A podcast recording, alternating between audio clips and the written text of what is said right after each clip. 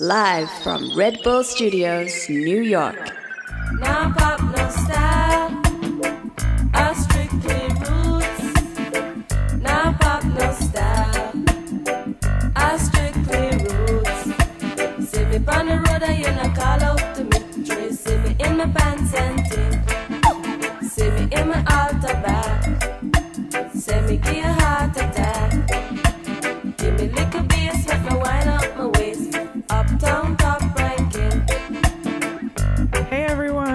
are now tuning in to the Top Rank podcast. We're back. This is Isabel. and this is Marcel.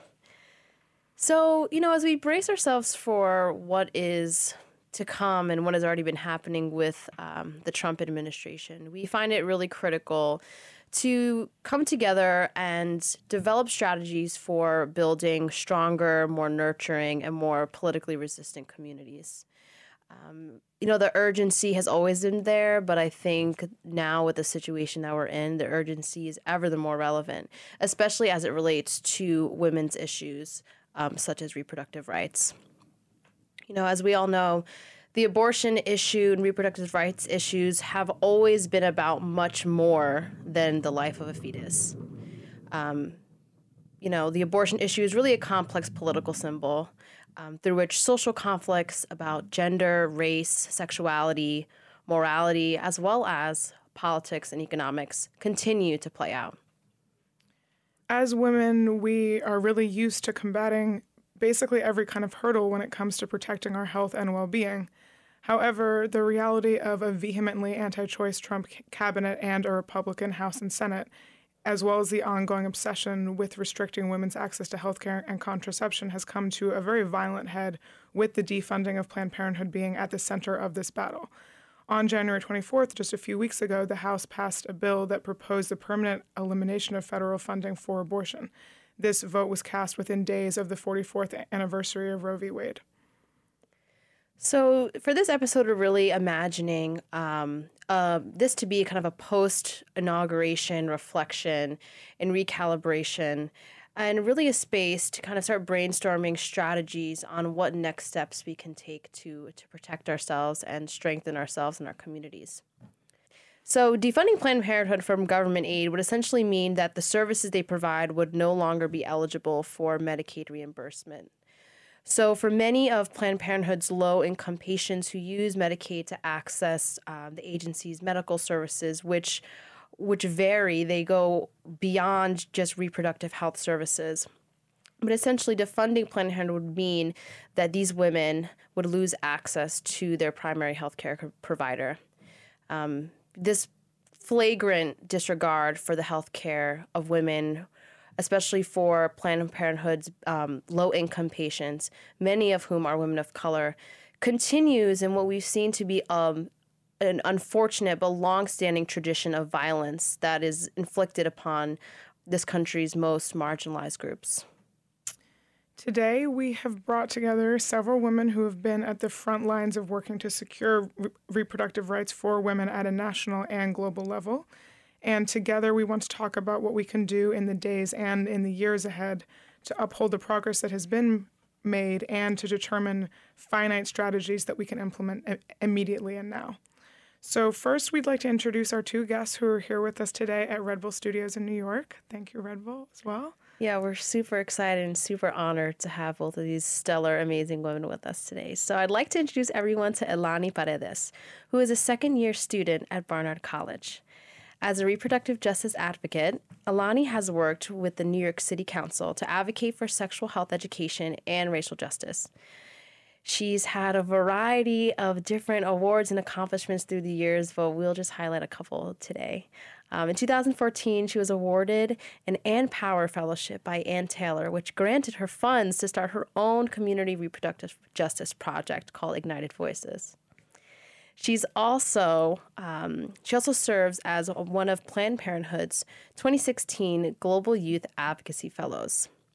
In addition to all these amazing things that she's up to, Alani is also the director of operations at One Girl New York, a nonprofit aimed at supporting women to be socially conscious change agents. So pleased to have you with us. Thank you. I'm happy to be here. We also have Lori Adelman, who is a writer and advocate focusing on race, gender, and sexual and reproductive rights. She's the editor of the news site Feministing and an associate director at Planned Parenthood Global, and has previously worked at the United Nations Foundation, the International Women's Health Coalition, and the Human, Human Rights Watch. She has spoken on the radio, on TV, and at college campuses all over the country about politics, culture, advocacy, and activism. So yeah, we Welcome, guys. Yeah, Yeah. welcome. Um, super excited to have both of you here to talk about what we all know are very critical issues. I guess we wanted to start out by uh, kind of taking a step back and talking more about the realities of what defunding Planned Parenthood would involve. Um, I kind of touched on it obviously very broadly, but from both a national and global perspective, we'd love to hear um, more information about what's really at stake here. Yeah, well, I, I can jump in. I mean, first of all, thank you so much for having me here. It's amazing to just have the opportunity to speak with people who actually are already really informed and want to know more. Um, that's really great. And I think you really hit the nail on the head when you were um, introducing this whole conversation and framing it because you said already, you know, Planned Parenthood is just one piece of this larger puzzle, this larger conversation that's happening nationally around race, gender, bodily autonomy, uh, women's rights. And so, you know, I think what's really important for people to understand is that in a lot of ways, Planned Parenthood is, you know, kind of a symbol that got wrapped up in these bigger conversations. But of course, to Planned Parenthood patients, there's nothing symbolic about their access to care. Um, and, you know, I always tell people, I'm like, no matter how passionately you feel about a certain issue or how strongly you fall along political lines when it comes to sexual and reproductive health and rights, you have to remember at the end of the day, patients aren't coming to Planned Parenthood to make a political statement. Sometimes they have a political belief and that lines up with them being able to have access to care. But at the end of the day, they're walking through that door to take care of themselves, to get healthy, to get right. And, you know, that's that is their right. And I think one thing that a lot of people really don't understand when it comes to this term, defunding Planned Parenthood, is that we are not a line item in the federal budget. There's no amount of money that's set aside that Donald Trump then signs off on and says, okay, we're getting, you know, $10 million Planned Parenthood, and then now that's on the chopping block. No, we already do not receive direct federal funding. That's already off the table. And as a matter of fact, federal funding for abortion writ large is already whether you like it or not, off the table. There's already laws that prevent federal funds from going towards abortion access in this country. I personally feel that that should not be the case, and we actually should be fighting to have that law repealed, but maybe now's not the perfect political time for that. Mm-hmm. But that's already all on the table. So, this term, Planned Parenthood, getting defunded is actually not about taking money away from Planned Parenthood from a budget. It's actually about poor, low income, black, often black and brown women who choose to go to Planned Parenthood and have Medicaid as their insurance coverage.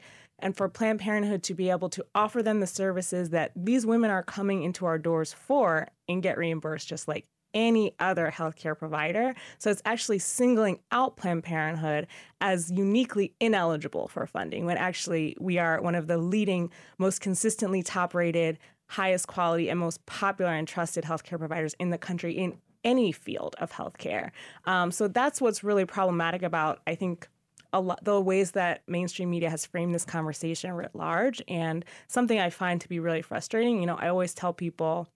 Instead of saying defund Planned Parenthood, you should just substitute in the actual term and say defund black and brown poor women, because that's actually what's being proposed and that's what we're debating right now. Yeah, thank you, Lori. You said it perfectly. Um, and in addition to that, so you have millions of people who are losing access to health care. Um, and so it's not a political statement that they're making, and it's not right? This is where the political becomes personal. Um, and in addition, so on a global um, aspect, we're talking about International Planned Parenthood Federation um, does receive funding. Um, and so we're talking about not only are the women in the US affected, but women um, and people around the world are being affected by this. Um, many NGOs and health centers around the world receive funding from the US. So this means that people don't have access to family planning. So not only just abortion, um, but family planning, um, consulting for um, HIV, AIDS, Zika. And so honestly, these are people's lives that are on the line. Um, and as we saw, Trump reinstated the global gag rule, which states that um, any NGO or any um, nonprofit globally that receives U.S. funding for um, their health services cannot offer um, any advice or consulting about abortion. And in, in addition to abo- not talking about abortion, not being able to talk about um, health services or family planning for Zika virus and HIV/AIDS. In addition to that, and many of these health centers are going to have to close down because of that. And now we're risking the lives of millions of women and people around the world. I think what's really important about what you just said is, again, how much misconception there is in America about what that policy actually does. Mm-hmm. Um, because a lot of people I talk to, again, the same way in the United States, they think about defunding Planned Parenthood as just, oh, okay, you know what? It's controversial. Abortion's controversial. It's fine if we just don't send any federal money to that. They'll find another way. And we know that's not how it works. The same thing applies globally, where I think people think, oh, well, why should we be paying for abortions overseas? You know what? We already don't use US money to pay for abortion overseas. There's already a law around that. So, what is this actually doing? What is this actually saying? This is saying that the most vulnerable people around the world who are recipients of um, of support from charities, from HIV/AIDS health organizations, you know, who are all working on all these different programs, they're going to be turned away or their local health center is going to be closed down. And I just want to get a poll from the people in this room. Like how much of the US budget would you say goes to global health programs annually? Like what what would you guess if we were just like, okay, you know, Oh my gosh, I have no Just gauge. like Uh, a, min- a minuscule amount. would you say it's over uh, 5% of the of the US budget? I would guess global health. between three and five. Okay. That's a good guess. Same same, I was same, yeah. So a lot of people guess over 10% and it's actually less than one So we're talking Wow. about something that is such a small part of the US budget, but it means so much. The US is to this day the largest funder of family planning worldwide. And Donald Trump didn't just reinstate the global gag rule, he expanded it beyond what even any former Republican president has ever done. Even George Bush, when he uh, reinstated the global gag rule, made it clear that HIV/AIDS programs should be exempt from this policy, and Donald Trump explicitly kept them to be part of it. So what we're talking about is a jump from maybe about talking about maybe six hundred million dollars worth of funding to over nine billion dollars worth of funding that is um, now getting under threat and on possibly on the chopping block unless all of these groups submit to Donald Trump's vision of what they should be doing and what's best for their communities. That actually, seg- I mean, that you guys actually just segued perfectly into our next question because I was going to ask you to briefly describe the the Mexico City policy, which you have done, and also just the implication, the immediate implications of what will happen, and if if you would care to touch on it, um, the relationship also with the Helms Amendment and how these things kind of overlap and tie into each other. Um, I know that Obama had actually felt had experienced pressure to deal with Helms and did not. But I mean, how do you? What do you guys think is going to happen really moving forward? Sort of like immediate repercussions of all of these things. I mean, I feel like you're asking a policy wonk. You're just giving me permission to like Go. Yes, please. Go geek in, out go a little Go bit. yeah. So this question's a little bit dangerous. So just stop me um, if we go too far down the rabbit hole. But you know, I, I previously I just referenced um, a policy that already forbids U.S. Uh, foreign assistance funds from going to, towards abortion overseas. So I was referencing Helms. What the text of that policy actually says is that no U.S. foreign assistance should go towards abortion as a method of family planning. Okay, that's been on the books since the 70s. Jesse Helms, fuck that guy. He was this uber conservative lawmaker who um, both you know, in domestic policy and foreign policy, really screwed over a lot of women. Was you know staunchly extremist and anti-abortion and all these things. So Helms is one of his um, legacies that he has left us, and that's how old this policy actually is, and we still have not been able to get it off the books. Um, so under President Obama, the ask from um, you know Planned Parenthood Global and, and different allies and groups was to say, okay, you have this law on the books that technically says that we shouldn't be funding abortion as a method of family planning. But we know that people need access to abortion for all kinds of reasons, and that using abortion as a method of family planning really isn't at the forefront of most people's minds. And if you ask them and you talk to them, there are a lot of different reasons that they might need access to this um, health care. So, why don't we without needing a change in the law as it's written, without need, needing to go in front of a court, simply choose to reinterpret this policy. You're supposedly a pro woman, pro choice president with a pro woman, pro choice administration. All we need you to do is say the word. That's all we were asking for. For eight years, we asked for that. To no avail. For some reason, um, that was not something where we could build up enough political pressure to make it happen. And I think, you know, even now in the time of Trump, people are are looking back and seeing in some ways we are in a markedly different era and obviously we're in a very you know problematic time in other ways, there is a continuation of policies that were started under the Obama administration. Look at immigration raids. We saw those as well under President Obama. And I'm not saying that it's of the same scale, and, and I'm not saying that the rhetoric is the same, but you also have to look at the action. And so President Obama did not choose to reinterpret Helms. Both Bernie Sanders and Hillary Clinton said on the campaign trail that they would. Obviously, that's all moot at this point. So, um, so that law already prevents federal funding from going to abortion. The global gag rule goes further because it actually gags, it literally gags anyone who takes $1 of US funds. So you could be working in a country on HIV AIDS prevention and you could say, okay, well, I receive $1 of US funds. Abortion is legal in my country. I don't even provide abortion services. And I like to have a pamphlet in my waiting room to give people options about so that they know if they're pregnant what their full range of act, of options are. I'm going to be completely ineligible to do my entire HIV AIDS, you know, setup no matter no matter what the circumstances are. That's crazy. And you know you're limiting free speech you're interfering between the relationship between a doctor and their patient. And it's just another example of the US like throwing its big dick around sorry um and saying you know what, we got rich off the backs of exploited people around the world. Now we're going to mm-hmm. use our relative wealth to force you to follow values that not even people in our own country ascribe to or support.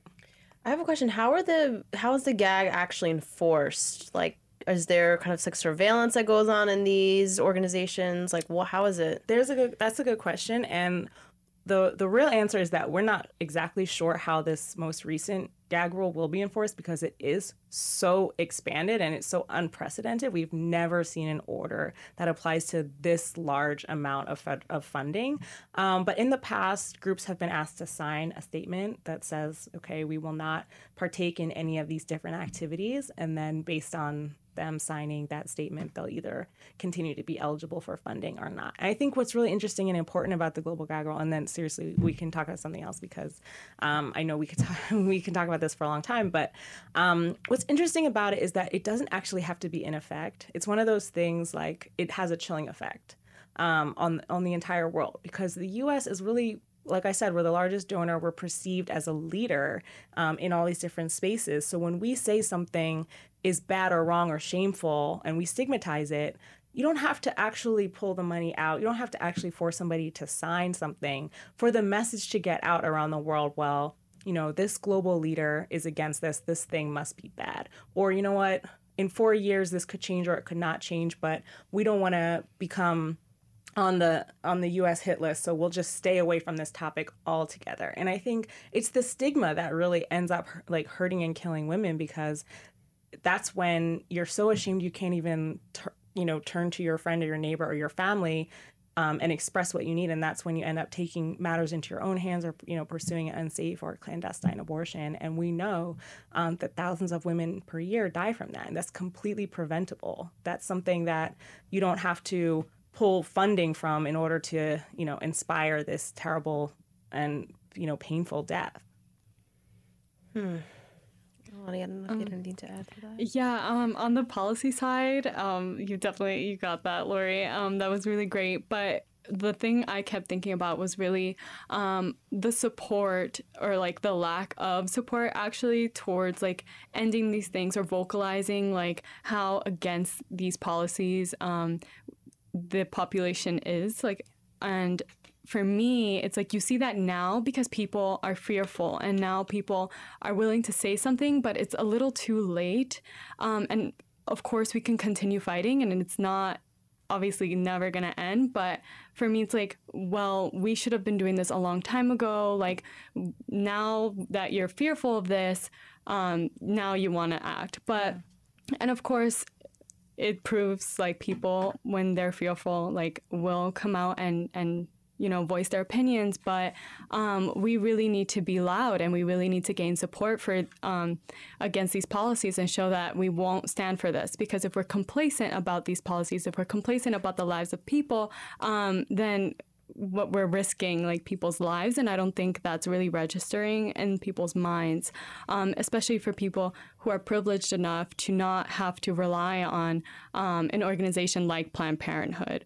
Um, you, beyond low-income women also people who are undocumented um, trans folks gnc gender nonconforming folks you know so who rely on planned parenthood and organizations like planned parenthood um, if you don't have to think about it it's out of mind it's something that's not urgent to you.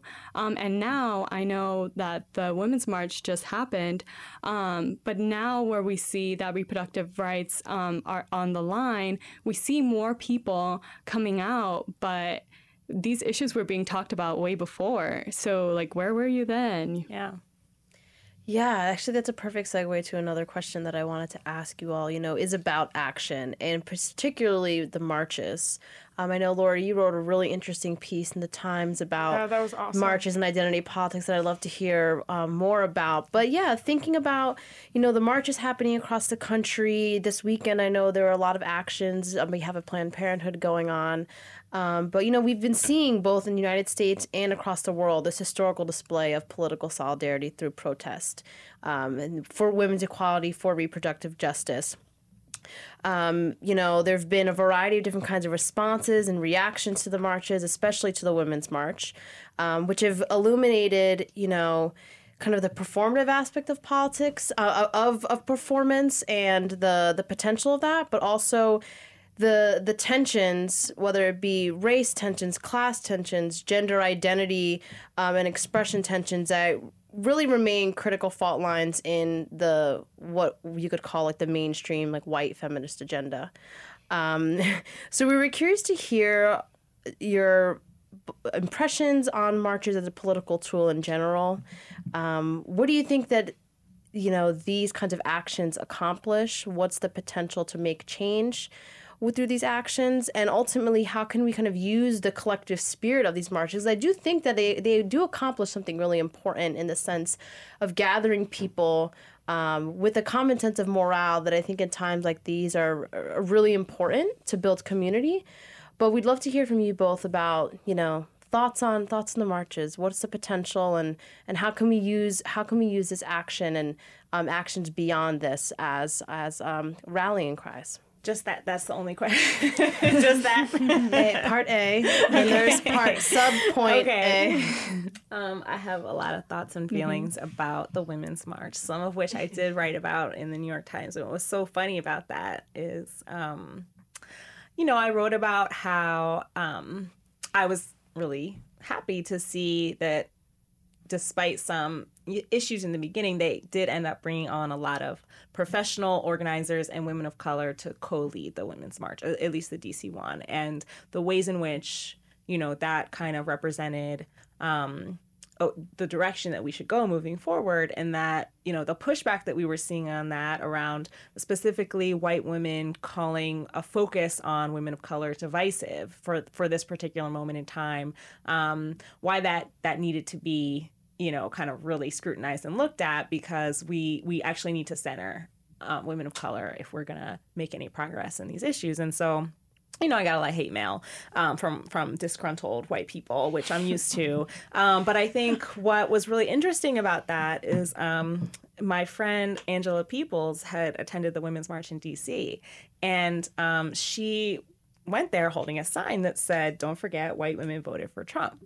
And this image of her holding the sign with like three white women behind her actually ended up going viral because I think it crystallized so much of where we are right now in this moment, where absolutely it's a time where solidarity is needed. Absolutely, we need to show up and show out, especially looking at how thin skinned our current president is. It bothered, it bothered the hell out of him that there were more people marching the day after his inauguration for women's rights then in total showed up for his, you know, signing in ceremony and all of that. So that's absolutely something we need to keep going with. But what's the point if our march doesn't have a backbone, if it doesn't have substance? And I think people really um, missed the fact that that the platform for the women's march was really, really woke. It was very intersectional. It was very specific. And there were bumps along the way. I'm not saying it was perfect, but it talks about the need to center women of color. It talks about the need to pursue reproductive justice. It doesn't tiptoe around these different issues that we have. It talks about the need to, you know, to fight against Muslim ban and xenophobia and to um, center the needs of undocumented people and, you know, families and communities and all of that. And so all of that was very deliberate. And I think we can't gloss over that. Now, now, I, I have a lot of friends who are women of color who went to the march and they had negative experiences. And I don't think we should gloss over that either. You know, 53% of white women voted for Trump. One can make the argument that were that number even slightly lower, we'd be looking at a drastically different election outcome. And that's not to say that we need to put more burden on women as opposed to all the other populations that put this person into office. But it is to say that there's still a lack of awareness and a lack of solidarity across, you know, racial lines when it comes to gender. And so that's kind of what I was trying to look at. And the New York Times isn't exactly the place where you can have a really nuanced conversation about race. So, of course, you have to boil some of this down. Um, but that's what I was really trying to look at just an honest conversation to say, you might feel it's divisive for us to name the issue of race in the context of gender, but that divisiveness is actually what we need to really hone in on why that makes you anxious, what what feeling you have about that because me as a woman, I don't wake up just as a woman every day. I don't wake up just as a black person every day. I wake up as a black woman every day. And so my that's what my feminism is going to be based around. And we're not going to be able to move forward unless we acknowledge that reality. It's not, I'm not calling you a racist.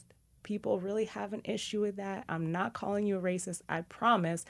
You, you probably you might be. Might be. you, you might be, especially if you're giving me issues about this, but that's not my primary intention to name that and put that on you. My intention is to name my own lived reality and that of actually, you know, other women of color. Mm-hmm. So that's just how I feel. Yeah, and what you're talking about too is intersectionality, right? And I think, um, and so intersectionality being a term coined by Kimberlé Crenshaw, um, and so I feel like that's where a lot of people are unaware of this term and this idea, and that's why for me I focus so much on reproductive justice, um, and that being a movement formed by women of color. Um, I agree. I think like people are really missing out on the idea that no, I cannot separate my identity so that we can focus on one just being a woman. Like, no, you wake up with all of your identities. I am a Latin, Latina woman, and that's what I hold with me. Um, and so I think that in order for us to move and to progress within this movement, we really need to like live in intersectionality. Um, and I agree. I, you know, in a class of mine, someone said um, identity politics can be very divisive, and that pissed me off. Mm-hmm. I was like, mm-hmm. like what what the fuck do you mean? You know, like why is it divisive? Like why just because you don't agree with it or you don't understand it all of a sudden like you're othering people and you're not a part of this so you cannot be a part of the same movement um, you really need to understand that in order for us to gain any kind of liberation or to be liberated and for everyone to um, achieve equality we must center like black women um, trans women trans people gender nonconforming people as well Yeah, the great irony of that, of, of saying something like that, whoever was in your class, is that the mm-hmm. point of identity politics was to be inclusive. Mm-hmm. Right. Yeah, I mean, that's like the objective of even speaking about these differences, which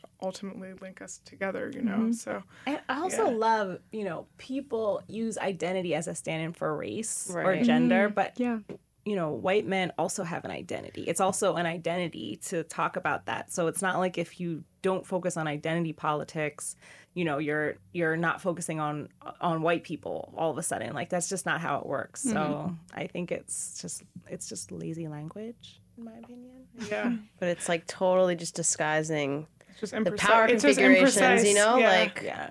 Because yeah, white supremacy is very much a very strong identity politics. In fact, it's the strongest identity politics we have going on in this country right now. So, yeah. Have you all been to? Are, are are marches a part of your political practice? Like, what what do you all get out of going to marches? If it's something that you all do.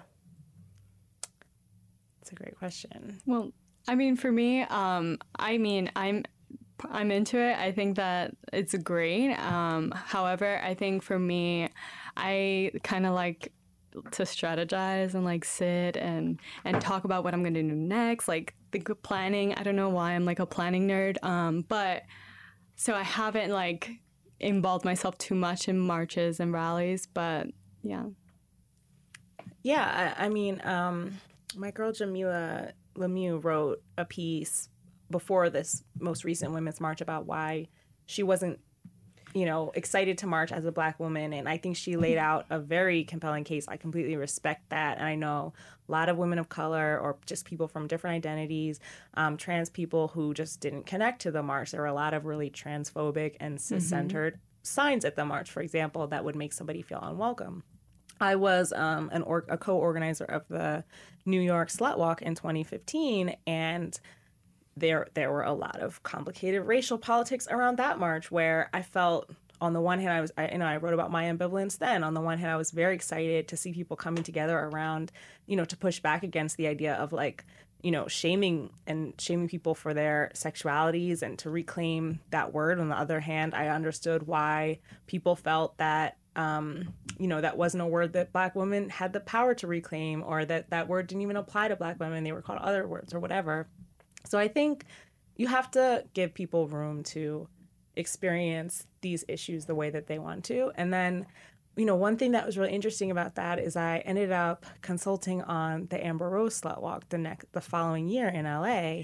And just the fact and you know, I struggled with the New York Slut Walk. Like I struggled with it. Like I really was of two minds about it, but it was kind of the only thing available to me at the time. And then the minute that there was a slut walk that was organized by a woman of color, like I felt the difference, you know, and it was the exact same event, like in the sense that it was called the same thing and it was, you know, about the same issues, but it just was an entirely different dynamic because it came from her lived experience as a as a sex former sex worker, someone who had been in the public eye, who had been slut shamed and you know dating like a, a man like Kanye West, you know, and, and all the complications that that brings. So, you know, I think talking about identity politics, sometimes it, it does just matter who's at the center, who's at the face of something. And I don't think we have to be ashamed to talk about that and name that. Um, you know, I think in a lot of ways we've gotten so used to being um, put at the margins that um, and to, so used to being kind of excluded from leadership roles in the movement that any little, you know, they call it, you know, giving a cookie, like any little crumb that we can get, we, we give a cookie for, we get really excited about, or we want to rush towards it. And sometimes that's the only option we have. But, you know, when you do have the opportunity to have a full on event that's led by women of color, like, you know, the Women's March was led by like Linda Sarsour and, you know, all these amazing people um, I think it really, really makes a big difference, and we shouldn't be ashamed to want more of that and ask for more of that. I mean, building on the idea of rallying and marches, another question that, we had wanted to ask you guys was in what I mean, what are your recommendations, or in what ways do you feel like women can contribute, especially to Planned Parenthood? I mean, there's, I, I feel like I've heard a lot of my peers saying I want to get involved in like in some way, but I mean, as you said, there's a lot of people, especially women, who have an interest in in doing something now, who potentially like weren't really active before. So there's a lot of questions about how that's going to happen. So, I mean anything from donating to volunteering for specific things to fundraising, rallying, just whatever you guys would like to kind of like mouth off on, we would love to hear. Yeah, um, so I like I participate with like the Planned Parenthood generation. So that's like young people, like college age students. Um, so definitely, I mean, I know there's like a defenders group now where um, people can um, get together and like go and defend Planned Parenthood, um, stand with Planned Parenthood. But um, you know, if you're on a campus that has maybe like a Planned Parenthood Generation chapter or any ties to um, PPGen, then that those are ways to like raise awareness about Planned Parenthood on your campus. Definitely organizing rallies, um, uh, whether uh, donating if you can, donating your time, um, personally, like that's more what I do. I donate my time and like I, I um, organize on campus. However, um, I know those resources are not always available to people, but simply like being vocal about it, calling your elected officials, writing letters, um, even tweeting about it. We're big on Twitter. Like, yeah. I second that 100%. I think um, the landscape right now can feel, feel really bleak because of who we have in, in office right now. But actually, there are a lot of ways that we can still win. And we know that the majority of Americans are behind us. They don't want to see Planned Parenthood defunded. They want to see abortion remain safe and legal in this country. Um, so that's something for our, on our side. And every single day that we're not defunded, that's almost 10,000 people that have access to care every single mm-hmm. day. So anything that you can do on a daily basis, think about it like that. Like that's not a small number. Um, you know, I think a lot of people, if you don't have your own Planned Parenthood story, you know somebody who does, and you know what a huge relief it is to walk into a room, not feel judged, feel like you can take care of what you need to take care of.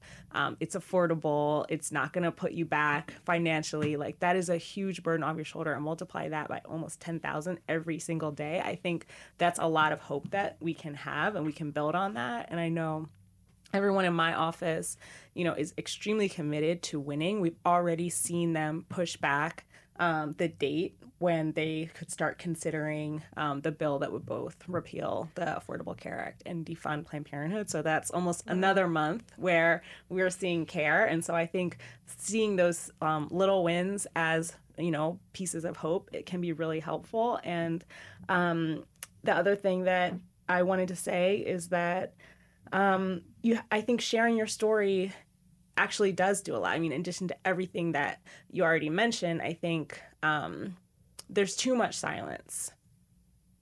Before this administration, there was too much of a sense of safety. And so we don't even know that one in three women in the United States will have an abortion sometime in her life. Everyone you know has been touched by this issue. There are so many untold stories, and I think we need to embrace that stigma head on because it really is one of the most powerful forms of oppression that holds us back. Um, and I think there's a mantra, at least in my office, I don't know if they have this um, as well on campus, but to say, like, never let a crisis go to waste that this is actually a rallying point and a time for us to all step up and you know jump into action so that's something that i feel really heartened by yeah, I completely agree. And I think like sharing your story is something that um, is the best and most powerful way of like getting people and mo- mobilizing people. Um, like you start to realize how much you have in common with other people once you start to share your story and right face that stigma head on. Um, because once you can like diminish that and get rid of that feeling, you realize that there's nothing to really fear, right? Mm-hmm. You're you're fighting for your life, you're fighting for the lives of others, and this is something that you all have in common, and you're unified by this motivation. Yeah, I was. I kind of just wanted to maybe touch upon how women can help other women. Um, just like making sure that there are also organizations and movements that are already happening um, and supporting your friends and supporting people that you see like starting things and starting movements um, because that's really important. Um, I know that some pe- sometimes people don't feel supported by their friends and like just going and asking someone maybe like what are you up to? Like let's do this. Like not being afraid to ask people for help. Um, I think those are really simple things that you can do and personally I've been working on too is just reaching out to people um, and also self-care like that's so real. Um, personally I love like I enjoy meditating every day. Um, that's something that helps keep me sane and like makes me happy. But um, especially when we're doing this kind of work, we need to um, think of sustainable activism. And so please take care of yourselves. Snaps. Yeah. I mean, I feel like that, that that there's a big difference between being well, there's a there's a difference in outlook between being a regular activist who's who looks at things on the micro level, like as you described, thinking about each day as being an individual victory. Yeah. And then in order to sustain this kind of long term and like will probably take a while to happen kind of change, you have to break it down to like a really small parcel like that because otherwise it seems impossible. Burnout, and, and it's that sense of impossibility that makes people just be like, fuck this. I'm not going to be part of it. Or like it just seems too far away. Yeah. So exactly as you say, I mean, the first thing that you can do to make to ensure that you're part of it is to make sure that you are well. Totally agree with that. Um, one thing I also wanted to share was that um, there are a lot of organizations that you can donate to and support right now. You know, we saw um, when the terrible Muslim ban was enacted, um, the ACLU and many organizations like jumped w- in to help with um, legal support. And I think there's a lot of fronts and faces of this movement. I think especially supporting local organizations, even if it's your local affiliate for Planned Parenthood or another local group, um, is really important right now too because yes, Planned Parenthood is in many ways at the center of this national conversation, but there's other groups that don't have that same visibility that also are hurting right now or are facing cuts or um, just a hostile political landscape. So I think it's really important, you know. Um, I try to recommend that for every dollar you donate to a national organization, you also donate to a local organization if you have the um, funds. Yeah, I mean, I feel like growing up in suburban New Jersey, for example, I mean, there the there was a local Planned Parenthood esque organization in my hometown, which was like essential to so many people. For I mean, f and for things that weren't even specifically sexual health, but just for health in general. And as as like a teenager, having a place where you could go that wasn't like your parents taking you to the doctor or something. I mean, even just like that sense of safety, which I feel like we've all experience walking into Planned Parenthood and having it be, you know, even one of the few places in New York where you can just kind of let out a sigh of relief. Like Yeah. it is a space like that. And that's really intangible and I think can be hard to communicate to, you know, people who don't necessarily use a service or or, you know, men, you know, just anything like that. But that is really unique and invaluable.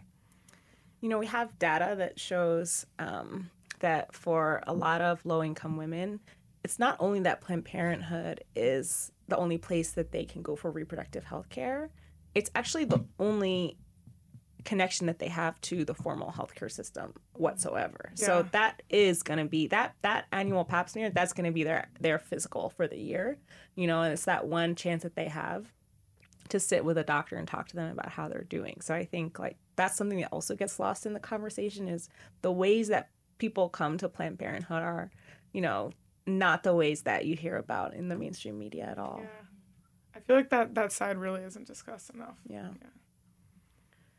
Well, thanks so much to both of you. I mean, it's just really heartening to know that both of you are really like out on the front lines doing some incredible work and, you know, bringing every bringing helping bring everyone along with you. So, thank you for being such an inspiration um, and doing the good work because it's crucial in times like these. So we want to thank both of you, Alani Paradis and Lori Adelman, so much for joining us today, um, for your fresh takes on some difficult questions. But we really are, you know, really empowered by your activism and and hope to hope to keep in touch with y'all. So as I said, as we said, you know, we hope this episode will help. You know, it's helping me and Isabel as well think Right through our next Yeah. steps because that's honestly the reason why we we wanted to do this. Um, so after like a lot of the tr- that that you know post election trauma, trying to figure out how we could use this platform as a way to kind of think through our own next steps. So having the chance to hear both of your wisdom has been really enlightening and exciting and um, you know enriching. So thank you. So to all of our listeners we also hope that, that you had this experience as well. Um, you know we, we knew it was a lot of information but um, we think that um, hopefully this episode could serve as one among many resources out there um, you know, whether it be through Planned Parenthood or also through Feministing, which does amazing work as well. Um, so, yeah, feel free to uh, contact us, uh, the Top Rank Podcast, Marcel at toprankmagazine.com, and And Isabel at toprankmagazine.com. Can I shout out women led media? You Yes, can, yeah, please, shout all- out all the shout-outs, Yeah, all, all the, the shout-outs. now. Go off. Shout out. I want to say shout out to Tony. Shout out. No, I'm just kidding. hey, sup, Tony. Whoa, what other shout outs? Ilan, you got any shout outs? No. No? All right. All right. Even though you're involved in a million things, fine. No shout outs. Um, but yeah, thanks for Red Bull Studios. Yeah, shout out to Red Bull and to Top Rank. Yes. Yeah. And to everyone's time. Shout out to Hassan, our amazing sound engineer. Thank Yes. you, Hassan um, yeah, please be in touch with us for any comments, feedback, ideas for future episodes. That's really kind of key to what we do here is collaborate with our listeners. So, yeah, that is all for now. But join us next time for the Top Rank Podcast. Bye, guys. Bye. Bye. Me on the road, call out to me. Me in my pants and tip. Me in my me give a heart attack give me lick.